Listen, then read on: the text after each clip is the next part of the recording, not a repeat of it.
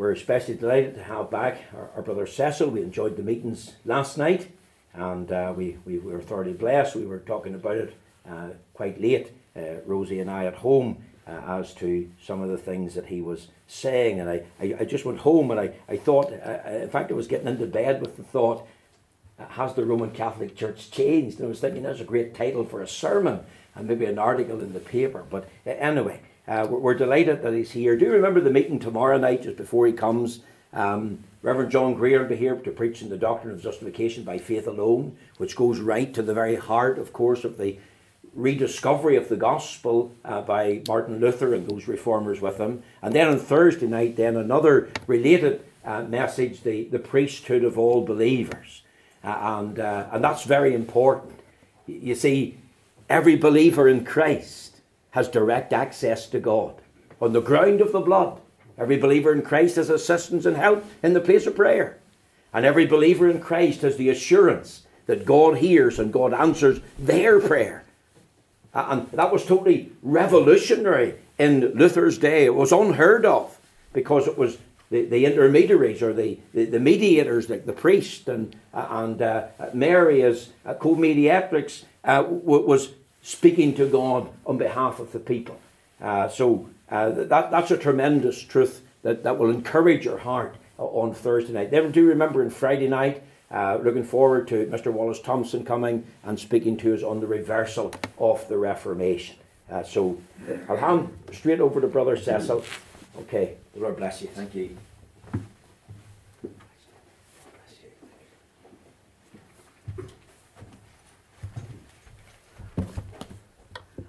Well, friends, it is a joy to be back with you again tonight. And again, I want to thank David for his warm words of welcome. Uh, I'm shortly going to read a short portion of Scripture, but before I do that, in case there would be those here tonight who weren't there last night, uh, let me just quickly recap some of the things that I said. I dealt with, first of all, the reasons for the Reformation, and I mentioned that there were social and political reasons for it. And uh, in particularly in relation to the political area. I mentioned how up until 1978, uh, the Pope, when he was being installed, he was crowned with a silver tiara and he was endowed with all sorts of power in heaven and on earth and everywhere else. And uh, I told you that that was from Loraine Boettner's book, uh, Roman Catholicism. And I then mentioned how the papacy uh, hadn't been behind the door and exercising that power and how they had over the centuries deposed at least 64 emperors and kings, and uh, also how Pope Pius V had issued a bull depriving Queen Elizabeth I of her pretended right to reign. And I mentioned that just because Rome doesn't assert that claim today, we're not to take it that she has renounced it. They're just claims that are not asserted. And those last bits of information I should have mentioned were from a book called The Papacy by the Reverend J.I. Wylie, who also wrote a, a great uh, book, The History of Protestantism. And that book, The Papacy, in 1851, it actually won first prize in an essay competition organised by the Evangelical Alliance. And I have often said that perhaps if that transcript was submitted to them today, rather than giving it an award, they would probably shred it because unfortunately things have changed since that organisation was founded. But the main reason for the Reformation was theological and doctrinal Luther, by the enlightenment of the Holy Spirit, discovered the truth of justification by faith alone in Christ alone. And we saw that to be justified, it was a legal pronouncement by a judge who said, You're innocent, the law has no claim against you, therefore there is no penalty for you to pay. As opposed to if he condemns you, then the law has a claim against you, and there is a penalty for you to pay. And Luther discovered that the just shall live by faith and not by adding on religious works. And we saw, in fact, that the Roman Catholic religion is very much the modern day equivalent of the Judaizers who plagued Paul in his days when he was spreading the gospel. So that was the main reason for the Reformation. And then the reaction to it, I uh, pointed to the Council of Trent where Rome codified. In other words, they set down and print everything that they believe about everything. And as well as codifying it, they also included condemnations, which basically meant if you don't believe what we're saying, then you're under the curse of God. And then I talked about uh, censor or um, countering and culling. And to counter the Reformation, the Jesuits were established, and their aim in life, and it still is, is to counter and overturn the Reformation. And then there was the culling, where Rome again reverted to form, and she reinstated the Inquisition, which had operated in centuries past, where people were brought before this tribunal, they were tried, found to be heretics, and they were sentenced to death. And then there was also censoring, where they reinforced their ban on the ordinary Roman Catholic reading various books. They did relax it later, but if they read the Bible, they are not allowed to interpret it. The only people who can interpret it are the magisterium, the pope, and the cardinals, and they tell the priests what they have to tell the people. And so the magisterium is the ultimate authority in Rome, not the Bible and not their sacred tradition.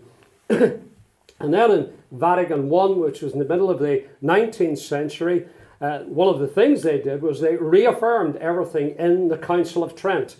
Uh, plus, they added a couple of extra things. They basically declared the Pope infallible when he was speaking on faith and morals, and they also declared him basically untouchable, that he can exercise his power unhindered at any time.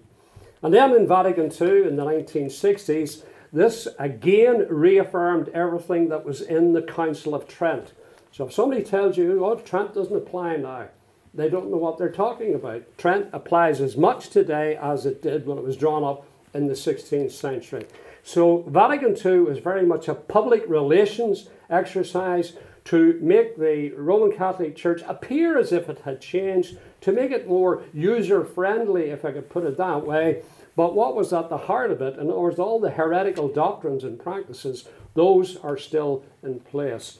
But their hope was that they could persuade liberal minded, ecumenical uh, Protestant ministers and pastors to convince them that Rome has changed and we are now fellow Christians and we can spiritually work together.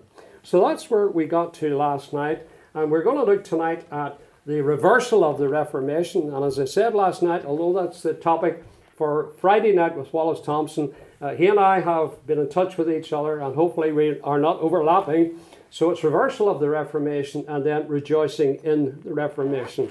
But as a backdrop to what I want to say tonight, I want to turn to Paul's second letter to the Corinthians. These will be verses very familiar to you. Second Corinthians and chapter 6. 2 Corinthians and chapter 6. And we have to remember that these are people in Corinth who have been saved out of a pagan, immoral form of spirituality. And Paul finds it necessary to write to them along these lines.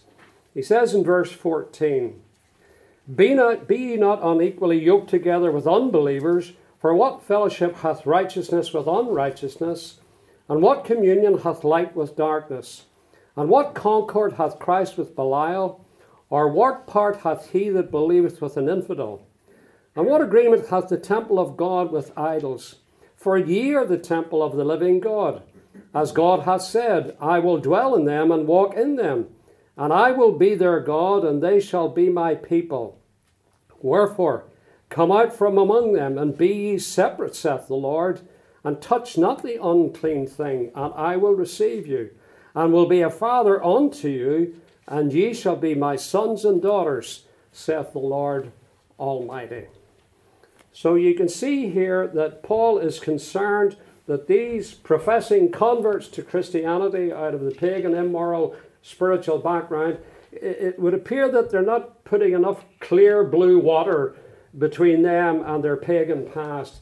And he's saying to them, particularly when it comes to uh, spiritual matters, when it comes to marital matters, if you like, you must not entangle yourself with those who are unbelievers because the old adage is you will not bring them up to your standards, they will drag you down to their standards. And so it's clear that people who have been saved out of darkness and brought into the light, they must walk in the light and remain in the light. So that's just a little backdrop to what I want to share with you tonight. Now, as I say, our, our third heading in our study is Reversal of the Reformation. Now, I was converted back in 1984. I was saved on the 19th of August 1984 up in the gallery of the Martyrs Memorial, if that is of any interest to you.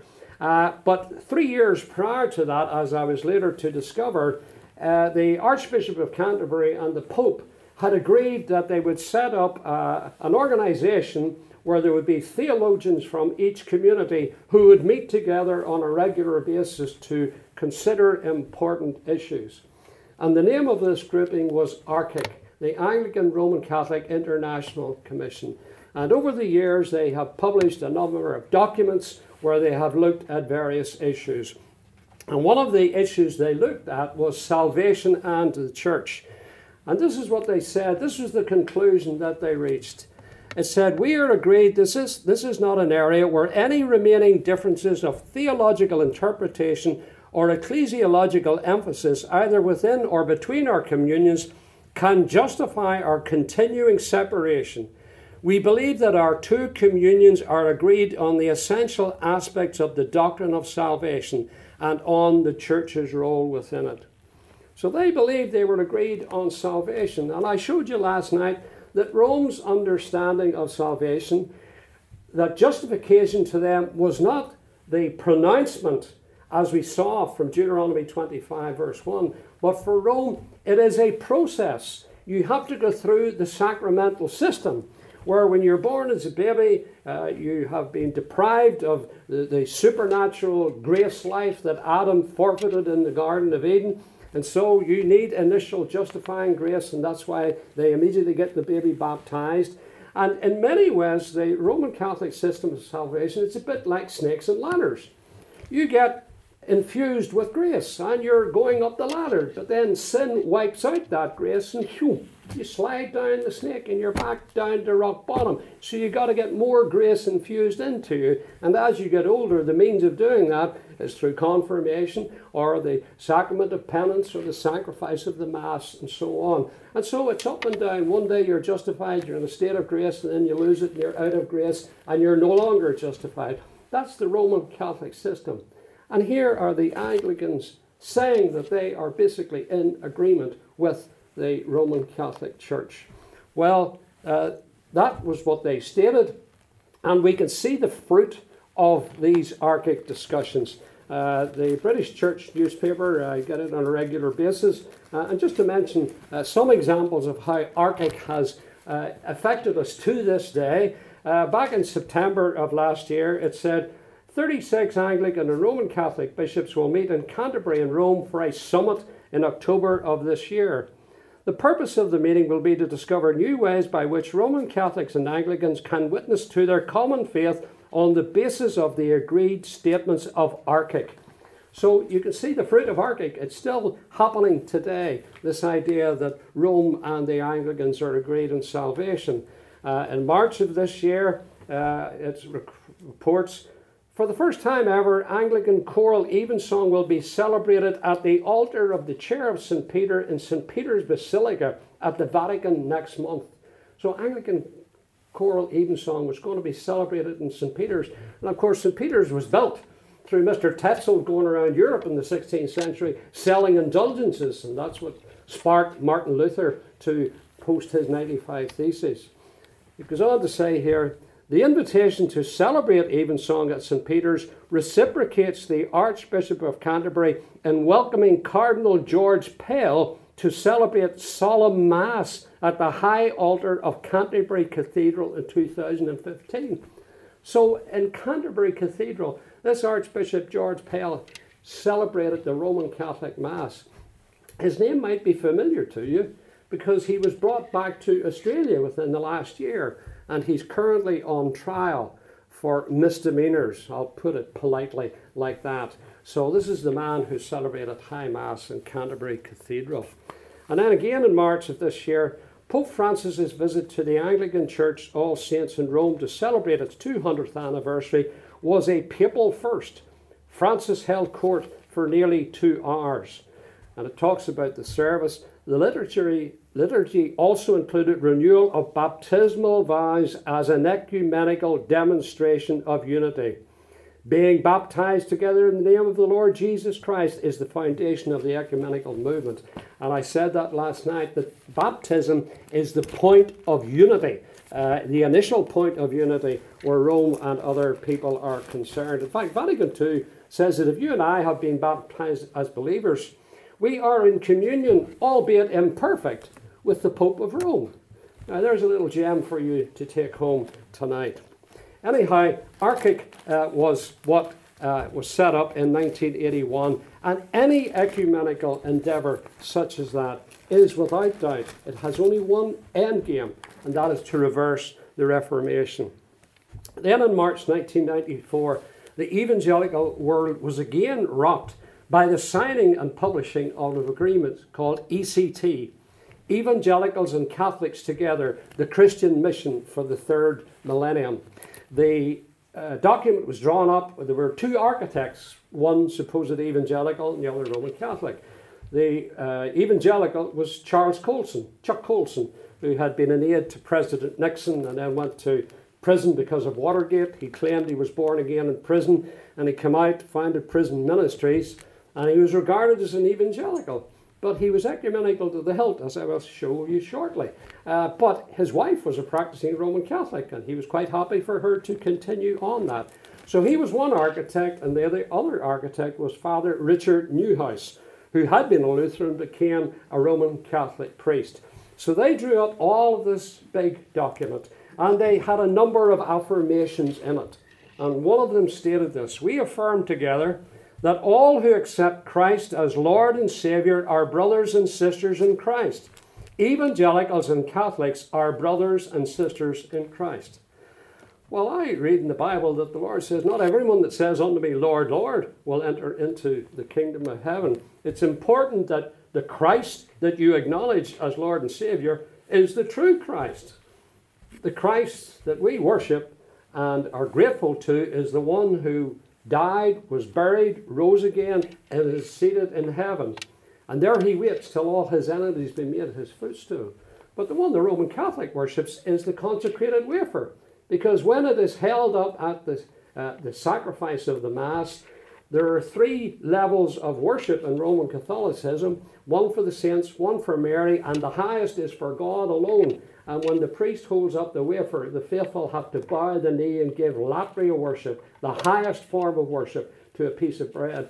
So that is their Lord and Savior that they are acknowledging, and so on. But you know, there are other people who will acknowledge Jesus Christ as Lord and Savior. Uh, I think of Mormons. Mormons would claim, make the same claim. Uh, Joel Osteen, if you've ever heard of Joel Osteen, uh, he's got a mega church in Houston, Texas, about 40, 45,000 people uh, belong to it. Uh, he's a rank heretic, let's put it that way. Uh, but some years ago, when Mitt Romney was running for being president of the United States, and Romney is a Mormon, uh, Osteen was asked on television, Is Mitt Romney a Christian? And Osteen says, Well, he acknowledges Jesus Christ as his Lord and Savior, so that's good enough for me. Well, of course, the only problem is that the Jesus Christ of Mormonism bears no resemblance to the Christ of the Scriptures. According to Mormonism, they have a heavenly father called Elohim who lives on a planet out there in space with his heavenly wives, and they are procreating spirit children who eventually come to earth as you and me. But the first spirit child born to Elohim and one of his heavenly wives was Jesus Christ. And another one who was born was Lucifer. So you and I are spirit brothers and sisters of Jesus Christ and Lucifer, according to Mormonism. But for Joel Osteen, well, if you just make this little mantra, then you're a Christian. What they had to do, of course, in this ECT uh, agreement was to somehow combine the evangelical understanding of being born again with the Roman Catholic understanding of being born again, which they claim happens in the sacrament of baptism. So this is what they wrote. On this we are resolved. Those converted, whether understood as having received the new birth for the first time, in other words, a spiritual conversion, if you like, or as having experienced the reawakening of the new birth originally bestowed in the sacrament of baptism, must be given full freedom and respect as they discern and decide the community in which they will live their new life in Christ. So, this document basically sanctioned two ways of becoming Christian either through Holy Spirit conviction and conversion, or simply being baptized as a baby. So, this document, without any doubt, was set to try and reverse the, Re- the Reformation. They also said that it wasn't theologically prudent or a, a good use of resources for one Christian community to proselytize the others. In other words, evangelicals and Catholics shouldn't try to win converts to each group. Well, in the wake of that, then all the missionaries, the evangelical missionaries in Catholic countries, they should all have been called home. You don't need to. We're all brothers and sisters in Christ. It sent shockwaves around the world when that document uh, was signed, uh, partly because of what was in the document, but because of a number of people who signed it and gave their agreement to it. I've already mentioned Charles Colson. Another was Dr. Bill Bright, who was the founder of Campus Crusade for Christ. But the most high ranking surprise of all was J.I. Packer. J.I. Packer, highly respected in Reformed circles, probably a lot of pastors and ministers around the world have his book, Knowing God. And yet here he was endorsing this agreement. Now, he was obviously challenged about it, so he wrote a defense of his reasons for signing the document. And in this uh, defense of his signing it, he said this We need to recognize that good Roman Catholics are our brothers and sisters in Christ. Well, I would take exactly the opposite view. I would say it's possible that a bad Roman Catholic might possibly be my brother and sister in Christ. Bad in the sense that they reject the false heretical teachings of Roman Catholicism. Uh, it, it, was very sad to see J.I. Packer going down this line, and a few years later he came to Ireland because Ireland launched its own version of ECT and he had two meetings in Belfast and two in Dublin. And he was accompanied on the platform by Father Pat Collins, a Vincentian priest. And there they were trying to justify that we're now brothers and sisters in Christ. The two meetings in Belfast were hosted by Ken Newell, former moderator of the Presbyterian Church. And if you hear his name, you'll not be surprised that he was involved in it. And the two meetings in the south of Ireland were hosted by Trevor Morrow, another former moderator of the Presbyterian Church. And again, you won't be surprised to hear his name mentioned because these men are arch ecumenists. And at the same time as the ECT Ireland uh, document was launched, there was also this book, Adventures in Reconciliation 29 Catholic Testimonies. It's a very sad book because it is people who are Roman Catholic talking about what they believe was their conversion and their coming to Christianity, and all of them are totally unscriptural. Many of them are actually linked in with things charismatic about some special baptism of the Spirit, which is totally contrary to what the scriptures teach. Uh, but let me just give you one example because uh, you might know the name. There used to be a priest down the road called uh, Paul Simons. And uh, in fact, he took part in one of the many debates that I organised in the 1990s in the Lough Moss Centre. And uh, he uh, said in his contribution to this book, My parents were married in a Methodist church in London, and when I came along, they had me baptized in the same church. From my experience, I have always believed that in my baptism in the Methodist church, I received the gift of new life and the Holy Spirit. So you can see this idea of baptism. This is going to be the supposed ecumenical meeting point for these people. But anyhow, you had ARCIC, you had ECT, and then on the 31st of October 1999, and note the date, the 31st of October. Now that should trigger something, something to do with Martin Luther on the 31st of October. Well, in 1999, we were confronted with the joint declaration on the doctrine of justification and it was signed by the Roman Catholic Church and the Lutheran World Federation. And this is what they said in it. A consensus in basic truths of the doctrine of justification exists between Lutherans and Catholics. The mutual condemnations of former times do not apply to the Catholic and Lutheran doctrines of justification as they are presented in the joint declaration. Well, if they now are agreeing on justification as presented in that declaration, somebody has changed their stance from when the 500 years ago because it's obviously that the Lutherans have moved because Rome hasn't budged one inch on her teaching on justification. And of course, uh, in the 31st of October of last year, the Pope went to Sweden and he met with the Lutheran World Federation there. And they kicked off a year of commemoration for the Reformation. Can you imagine Rome and the Pope are commemorating the Reformation? They're trying to turn what should have been a dagger through the heart of Roman Catholic heresy into something that they give thanks for. And the Pope, of course, said it was great. Luther brought us back to a more deep study of the scriptures. Well, he's a Jesuit because the scriptures for Rome are not just the Bible, it's the Bible and sacred tradition. The sad reality was that although the Lord used Luther to reawaken and rediscover the truth of justification by faith alone in Christ alone, Luther himself still kept much of his Romanism with him. He still believed in baptismal regeneration. Uh, he came up with a slightly different understanding of the Mass, and he didn't believe in transubstantiation, but he came up with a, what he believed was consubstantiation, which wasn't too far away uh, from what Rome teaches. And the Lutheran Church also believed in the state church concept. And so it's really not a surprise that the Lutherans and Rome, that the Lutherans have been drawn back basically into the Roman Catholic fold.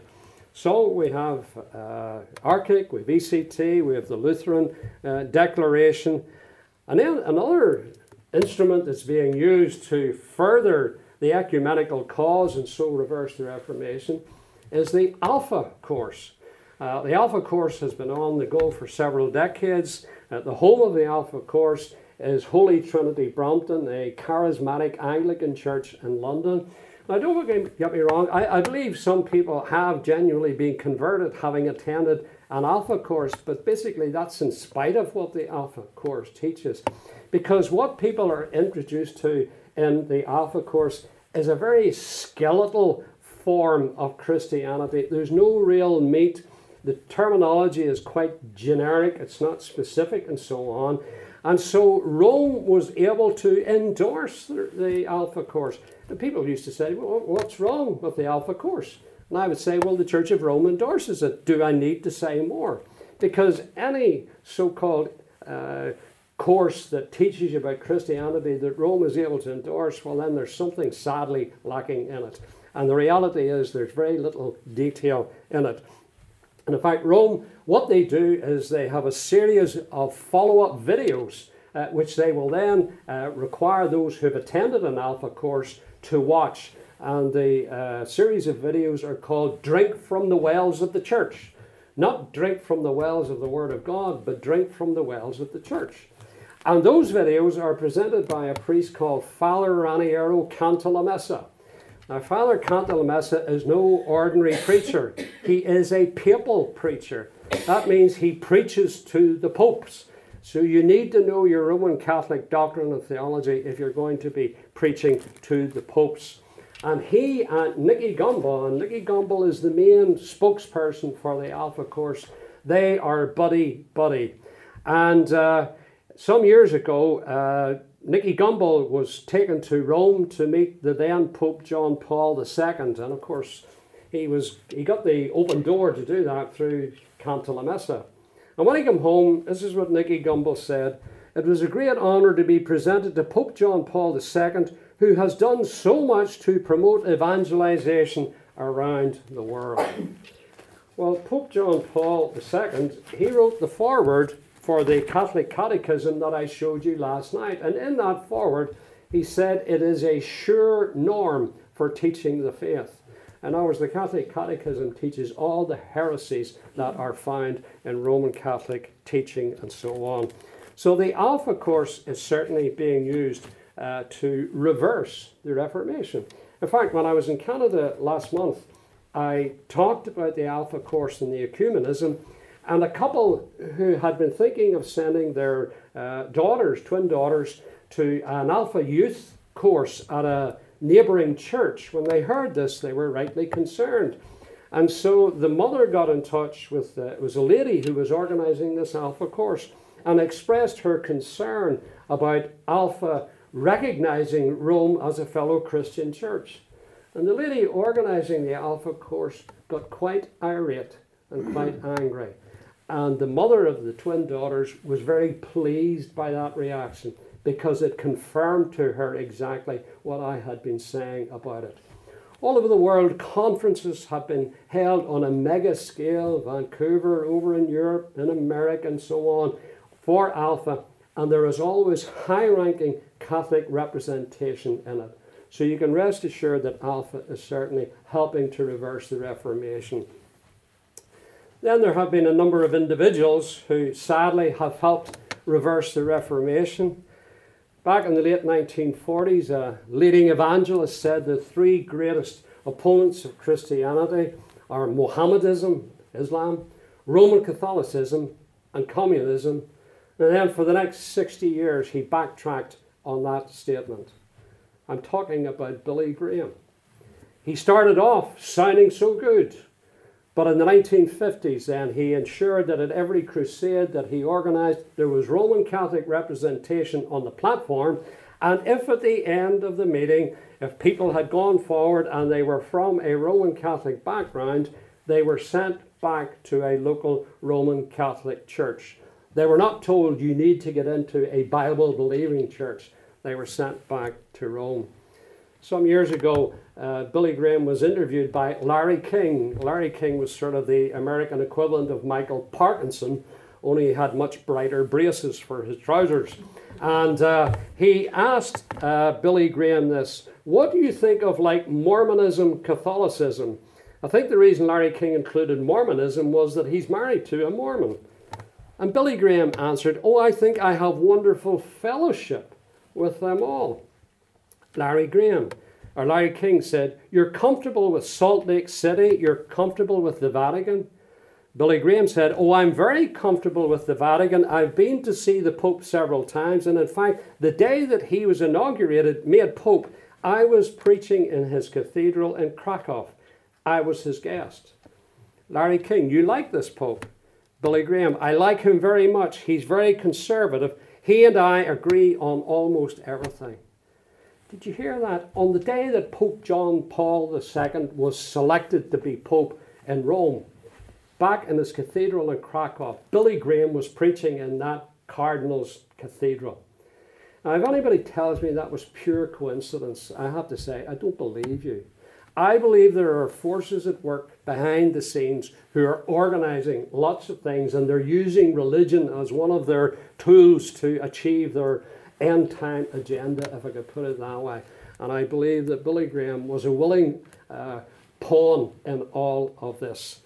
Uh, he, as I say, backtracked on Islam and communism, but time doesn't allow me to quote to you what he said. So, as I say, uh, Billy Graham, uh, J.I. Packer, I've already mentioned. Uh, at the meeting in Dublin that I went to hear J.I. Packer when he was launching ECT Ireland, uh, he gave a very good definition of justification. So there was a Q&A at the end and I put my hand up and I said, Mr. Packer, you've given a very good definition, biblical definition of justification. I said, I see uh, some of the Roman Catholics who were involved in this ECT booklet Will they now stand up and publicly confirm that they agree with what you have said? And they remained rooted to their seats. They didn't. So, as I say, there was no confirmation from them. So then, another good friend of mine, a former Roman Catholic who's a minister down in the Dublin area, Mark Fitzpatrick, he got up and he asked Mr. Uh, Packer a question. He said, uh, What are your views on the Pope and the papacy? And this was John Paul II, was Pope at the time. And Packer said, I view the Pope as a fine Christian man, but I have problems with the papacy. Well, friends, you cannot separate the Pope and the papacy. You only become the Pope because you agree with all that the papacy stands for. That answer by J.I. Packer was the answer of a double minded man. And the scriptures tell us that they are unstable in all their ways. And J.I. Packer has gone on and involved himself in other ecumenical outreaches and efforts. And he even uh, wrote about Mother Teresa. He talked about her dark night of the soul, which lasted for many years, as if she was out of communion for God for, with God for a while, suggesting that there was a time when she was in communion with God. Mother Teresa, she might have appeared to have done a lot of humanitarian work, but she was no Christian. She was uh, someone who wanted to make Hindus better Hindus and Muslims better Muslims, and her God was the wafer. And at a passing out parade of priests in the Vatican, she addressed them and said, It's wonderful that you are now priests because without you we could not have the Lord in our midst. In other words, we couldn't have the consecrated wafer if we didn't have the priests and so on. So, uh, as I say, Packer has gone down the ecumenical line for many years. It's no wonder uh, that Martyn Lloyd-Jones had to separate from him and others uh, in the 1960s. I mentioned Charles Colson, uh, and Charles Colson is portrayed as an evangelical. But this is another book called Evangelical Catholics. It's written by a man called Keith Fournier, who's a smooth talking American attorney who works in a Catholic university. And uh, Chuck Colson was asked to write the foreword for it. And this is what Colson said It's high time that all of us who are Christians come together, regardless of the difference of our confessions and our traditions and make common cause to bring Christian values to bear in our society. When the barbarians are scaling the walls, there is no time for petty quarreling in the camp. In other words, he thinks Catholics and evangelicals, we are Christians together, and the, all of the social ills of society, we have to combine together to fight this. He fails to understand what the Great Commission is. The Great Commission was to evangelize the world not to Christianize the world, because that will not happen. So, as I say, uh, Chuck Colson was another. C.S. Lewis, touted as a great evangelical. I hadn't really looked at him in any great depth until a number of years ago, and then I began to look at his book, Mere Christianity. And frankly, I was shocked by what I was reading. This was a man who got it totally wrong on regeneration, on redemption, and on repentance. Of course, his best spiritual mentor was J.R. Tolkien, who wrote The Lord of the Rings. And Tolkien was a divided, a devout Roman Catholic, uh, as was G.K. Chesterton, who was on the go at that time. Uh, as a good example of C.S. Lewis helping to reverse the Reformation, you only have to look where his books are sold. I wrote two books, and I can assure you that none of them are on sale in any bookshops attached to a Catholic chapel. But you go into a lot of these bookshops and you will find rows and rows of books by C.S. Lewis. When it comes to regeneration, he wrote this There are three things that spread the Christ life to us baptism, so he believed in baptismal regeneration belief, and that mysterious action which different Christians call by different names Holy Communion, the Mass, the Lord's Supper. So for C.S. Lewis, there was no difference between the Mass and communion, and I explained the radical differences when I was speaking to you last night. So he's wrong on regeneration. He's wrong on redemption in this sense. He underestimates personal redemption. How do I know that? because he believed in purgatory. He believed that you would have to go and make atonement for outstanding sins, temporal punishment, call it what you like. Whereas we know the truth that the Lord has removed our sins as far as the east is from the west. So he underestimated individual redemption, but he overestimated corporate redemption in this sense that he believed that those who had never heard of Christ you know, some of them could be all right. Well, I don't believe that. Because in the book of Romans, the Apostle Paul was absolutely insistent when he says, Whosoever shall call upon the name of the Lord shall be saved. He then went on to point out, How can they call upon someone if they haven't heard about him? And so we need to send out missionaries and so on to be able to preach the gospel. And of course, it's through the foolishness of preaching that people are saved. And the gospel is the power of God unto salvation. Without the proclamation of the gospel, no person will be saved. So, as I say, he was wrong on uh, regeneration, redemption. He was also wrong on repentance. He had a strange view of repentance. In the uh, book Mere Christianity, he has a chapter called The Perfect Penitent. And he's talking about Christ. Well, for me, that's blasphemy. To suggest that the Lord was penitent would suggest that he had some sin to confess, if you could put it that way. But he believed that the Lord uh, would never ask us to do something that he hadn't done himself. And in a strange way, he, he nearly thinks it was like a vicarious repentance. And if you go to Alan Cairns' Dictionary of Theological Terms, you will find a reference to that terminology, vicarious repentance. In some ways, it's nearly akin to what Cooneyites would believe. And I just wonder was C.S. Lewis, did he ever come into contact with Cooneyites when he lived in Northern Ireland? But that's purely speculation on my part. Moving on, uh, I mentioned Father Cantalamessa, the papal preacher, and in 2015 uh, we read this. Uh, Father Cantalamessa addressed the Queen and the Duke of Edinburgh at a Eucharist marking the opening of the General Synod of the Church of England. So that was November 2015. The Church of England was happy to have old Raniero uh, preaching at their opening service. Uh, a previous Archbishop of Canterbury, Rowan Williams, who had Druid connections, uh, he visited uh, Lourdes in 2008. And uh, the Reverend Jeremy Brooks of the Protestant Truth Society said this Lourdes represents everything about Roman Catholicism that the Protestant Reformation rejected, including apparitions, Mariolatry, and the veneration of saints. At a time when our country is crying out for clear biblical leadership, it is nothing short of tragic that our supposedly Protestant Archbishop is behaving as little more than a papal puppet. Uh, you just wonder uh, how these people in the Anglican Communion, who when they're being installed or ordained, they swear that the Bible is their supreme standard and that the 39 articles are their subordinate standard. Uh, because, for instance, number uh, 28 of the Articles of Religion says this Transubstantiation, or the change of the substance of bread and wine in the supper of the Lord, cannot be proved by Holy Writ, but is repugnant to the plain words of Scripture and hath given occasion to many superstitions. So Rowan Williams and all the others would have said, Yes, we agree with that, and then they're quite happy to uh, consort with these people who believe in transubstantiation and that type of thing.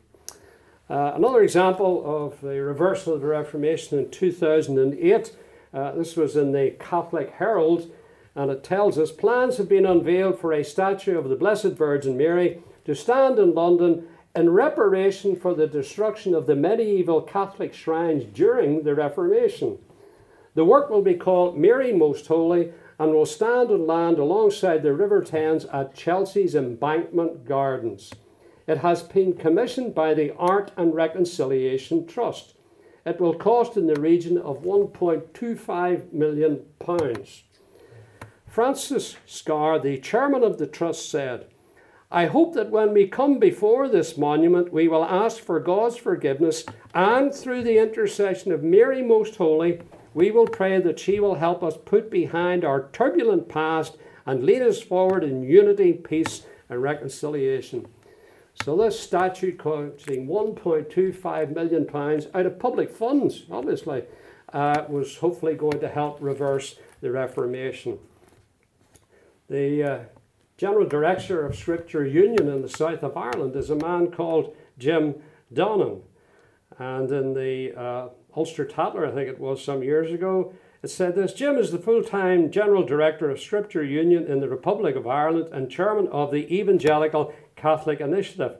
He has been involved in leading Alpha Bible study courses in his local Catholic parish. He holds a higher diploma in theological studies from the Pontifical University in Maynooth. So the head of Scripture Union in the south of Ireland is a well qualified Roman Catholic who was involved in that ECT Ireland uh, document and so on. Uh, there have been lots of other examples. Uh, in February of this year, Radio Ulster morning service was from Fitzroy Presbyterian Church, where Ken Newell used to be the minister, but he's retired. So uh, a chap called Steve Stockman is there.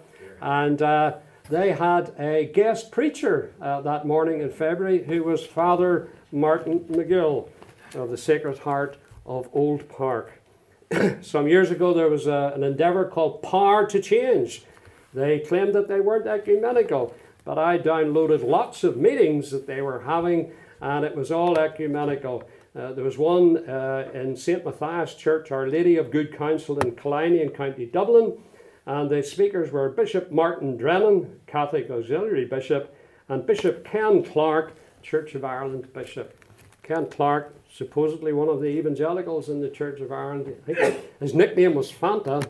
I don't think that means he was an orange man, but anyhow, uh, this is uh, evidence that it was an ecumenical endeavour. And I could go on, uh, Alistair or Alf McCreary constantly plugging uh, the ecumenical cause and wanting to see the uh, Reformation reversed. And yet he was a, an elder, he may still be, uh, in the Presbyterian Church. Uh, you just wonder what is happening. Uh, Rick Warren, you may have heard of, purpose driven life, purpose driven church. Supposed evangelical, he's nothing of the kind, I can assure you. He was interviewed on a Catholic TV channel in America, and the host put this question to him What is your secret to reaching people every day, every week, not only in your writing, but when you speak? What is it? What is this communication gift, if you will, if you could decode, because a lot of preachers would like to know? And this was Warren's answer. Well, the main thing is love always reaches people authenticity, humility. Pope Francis is the perfect example of this. He is doing everything right, you see.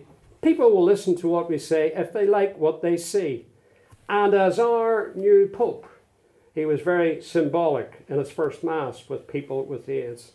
So there's Rick Warren, this supposed evangelical, talking about our new Pope. Well, he may be Rick Warren's Pope, but he's certainly not my Pope. And uh, then you've maybe heard of the Word of Faith movement or the health and wealth gospel or the name it and claim it, or some people call it the blab it and grab it. Uh, they're a sort of extreme charismatic grouping. They appear on lots of the uh, satellite TV channels. Uh, the main spokesperson now, it used to be the two Kenneths, Kenneth Hagin and Kenneth Copeland, but Kenneth Hagin died a number of years ago. But Kenneth Copeland and his wife Gloria, together with John and Carol Arnott, and they were the pastors of the church in Toronto that spawned the so called Toronto Blessing back in 1994. Well, the Copelands and the Arnotts and a few others, they went to the Vatican a couple of years ago and they had lunch with Pope Francis. And Copeland came back, stood up publicly, and said, The protest is over. Well, it may be over for him, but for God's true people, it is certainly not over. Amen. And uh, another who is highly regarded in Reformed circles is a man called Tim Keller. Uh, Tim Keller, I have, I'm afraid, precious little time for.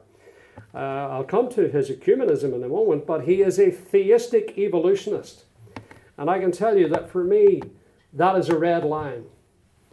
Unless you believe in six day creation as revealed by God and as confirmed by God in the fourth commandment, well, I'm afraid I don't have much time for you. I certainly will not be fellowshipping with you. Because if you don't believe the creation story as outlined in the opening chapters of Genesis, you do not understand the remedy to that problem that was caused in the Garden of Eden. And of course, the remedy was the Lord Jesus Christ. For as by one man sin entered into the world, and everyone born thereafter is in a state of unrighteousness because of his sin, we're condemned in Adam. And the only way we can be justified is to be righteous in Christ. But Keller is a the, uh, theistic evolutionist. But apart from that, he has a high regard for Ignatius Loyola, the founder of the Jesuits. And he also quotes other Catholic mystics uh, women who have visions and that type of thing. So Tim Keller is a man to be wary of without any doubt. So, those are some of the uh, things that are being used to reverse the Reformation, initiatives and individuals. So, let me then come finally to our last heading, and that is rejoicing in the Reformation. Some people like to say, well, it was just a, a, a matter of linguistic semantics. We, we, we just got the, our understanding of the same words, uh, we got them mixed up, and really we were talking the same thing. No, it wasn't a matter of linguistic semantics. It was a matter of a liberating spirit, the Holy Spirit, setting souls free from religious bondage because they were in bondage to the Roman Catholic system. It swept them into freedom in Christ. And as I have often tonight and last night mentioned, Rome are the equivalent of the Judaizers. And in his letter addressing that problem in Galatians 5, Paul said this Stand fast, therefore, in the liberty with which Christ hath made us free, and be not entangled again with the yoke of bondage. And that is what these ecumenists who are seeking to drag us into uh, bondage and uh, with Rome, they are seeking to entangle us into that system. And that's why I read from 2 Corinthians 6 we are not to be yoked together with these unbelievers. Uh, I've mentioned this Judaizing connection. Uh, a very good wee book, you ever got a copy of it, it's called Salvation, the Bible, and Roman Catholicism by a former Roman Catholic called William Webster. And in one of the chapters, he actually sets out a table, and on the left are 15 features common to the Judaizers. And then in another column just across from it, you have those 15 features found in Roman Catholicism. So they are the same as that. I've mentioned about those who sought to uh, put a new slant on the Galatians letter that it wasn't to do with salvation, it was just to do with uh, membership of a church. And one of the leading advocates of that is a, a former bishop in the Anglican Church called N.T. Wright. He's written some very good factual historical books, but when it comes to theology and doctrine, he is not to be trusted. And he came out with a new perspective in Paul and that simply was taking us back into bondage with Rome. so, why have we reasons to rejoice in the Reformation? Well, first of all, it established that there is only one head of the church. It kind of decapitated a, a second pretended head of the church, swept that away.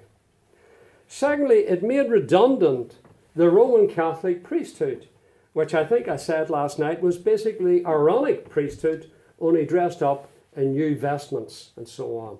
Same idea with Rome as the Aaronic priesthood. In the Old Testament, you went to the temple, a sacrifice was selected, and the priest offered it for you to get forgiveness of sins. And in Rome, you go to the chapel, the priest offers the sacrifice of the Mass in the hope that your sins will be forgiven. It opened up direct access for confession and forgiveness. As David mentioned earlier, we can go directly to God. That's why when Christ said finished, the veil of the temple was rent from the top to the bottom.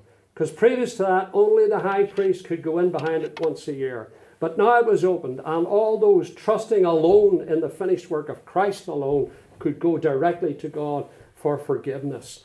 Uh, when Simon the sorcerer wanted to buy the power of the Holy Spirit with money. Peter said to him, Your money perish with you. You better seek forgiveness from God.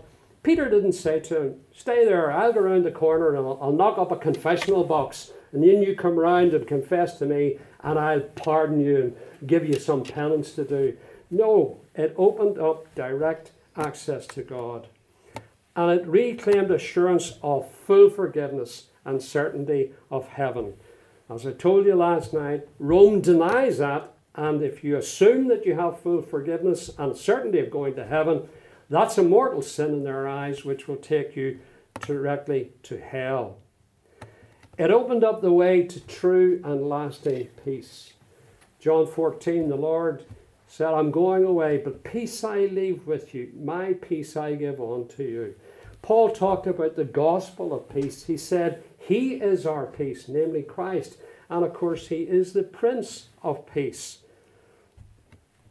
I have heard former Roman Catholics that I'm friendly with telling me that when loved ones of theirs who were still Roman Catholics were nearing the end of life's journey, there was a look of terror on their face for the simple reason that they had no idea what was going to happen to them when they died. They had no peace with God, they had no assurance that they were going to go to heaven.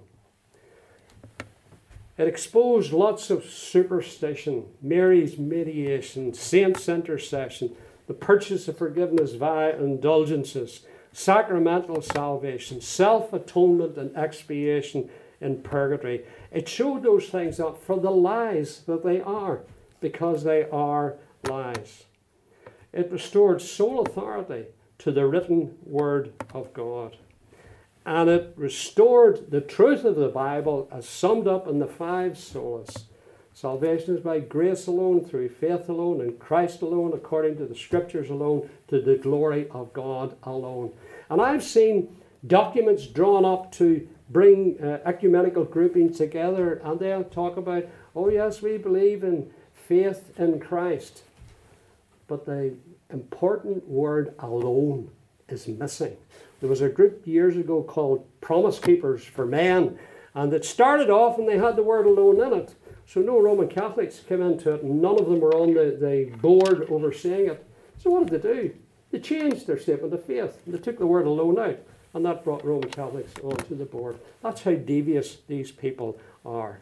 And, you know, it swept away the likes of this. This was from the Belfast Telegraph of March this year. That's a, a statue of uh, Mary from Fatima. It's actually not the original one, it's a replica because this year marks 100 years of the supposed apparitions of Mary at Fatima.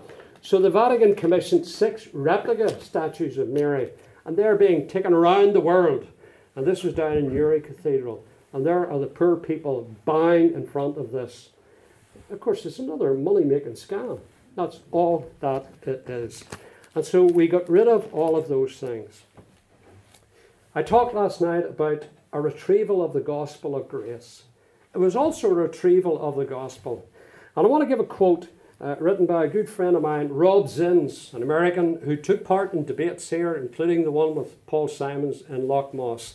And uh, in his book, On the Edge of Apostasy, Rob said this about the gospel The gospel does more than explain, it offers a promise based upon the explanations. It offers eternal life based solely on the finished work of the atonement. It offers the promise of God that all sins are and will be forgiven for the sake of Christ alone. It offers the end of all personal sacrifices for personal sins. It offers the promise of all guilt removed on the basis of Christ alone and that through faith alone. It offers the security that all those in Christ will live protected with Him forever and will not lose this standing with God.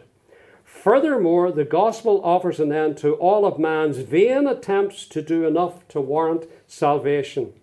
The gospel explains that Jesus has paid it all and that there is no our share or our part involved. The gospel explains how God gives us Christ and his righteousness for our right standing with God. The gospel is the power of God for salvation because it holds the truth of all that God has done for mankind. He gives us Christ and his righteousness. That's why I chose the opening hymn, Jehovah Tsidkenu, the Lord our righteousness. Paul wanted to be found in him, not having his own righteousness, but being clothed in the righteousness of Christ. So we have many reasons to rejoice. Now, what do we need to do in this day and age when there are those seeking to reverse the Reformation. I mentioned Rob Zins, my friend in America, and in March of this year, his wife Nancy died. She had battled cancer for four years, and it was her wish and his that I would speak at her memorial service. What an honour.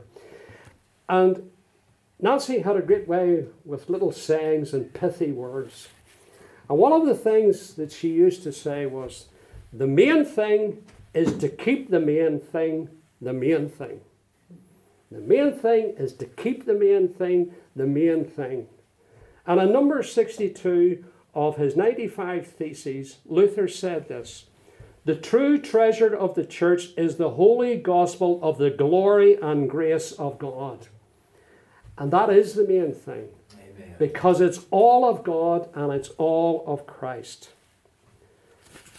How can I finish? Well, I want to quote from two hymns and then I'm going to finish with a quote by Spurgeon. And one of the hymns that'll be known to you, it says this Jesus, the sinner's friend, we hide ourselves in thee. God looks upon thy sprinkled blood, it is our only plea. He sees thy spotless robe, it covers all our sin. The golden gates have welcomed thee, and we may enter in. Thou hast fulfilled the law, and we are justified. Ours is the blessing, thine the curse. We live, for thou hast died. That hymn talked about the curse. C.H. Spurgeon said this, commenting on Galatians 3 and verse 13, which says, Christ hath redeemed us from the curse, being made a curse for us. Spurgeon wrote, You must either be cursed by God, or else you must accept Christ as bearing the curse instead of you. This is the truth which the apostles preached and suffered and died to maintain. It is this for which the reformers struggled. It is this for which the martyrs burned at Smithfield. It is the grand basic doctrine of the Reformation and the very truth of God. And Horatius Bonar in a home uh, in a hymn wrote this Upon a life I did not live, upon a death I did not die. Another's life, another's death, I stake my whole eternity. And thanks to the Reformation, we can stake our whole eternity upon the sinless life and the substitutionary death of the Lord Jesus Christ alone. May God bless what we have shared tonight.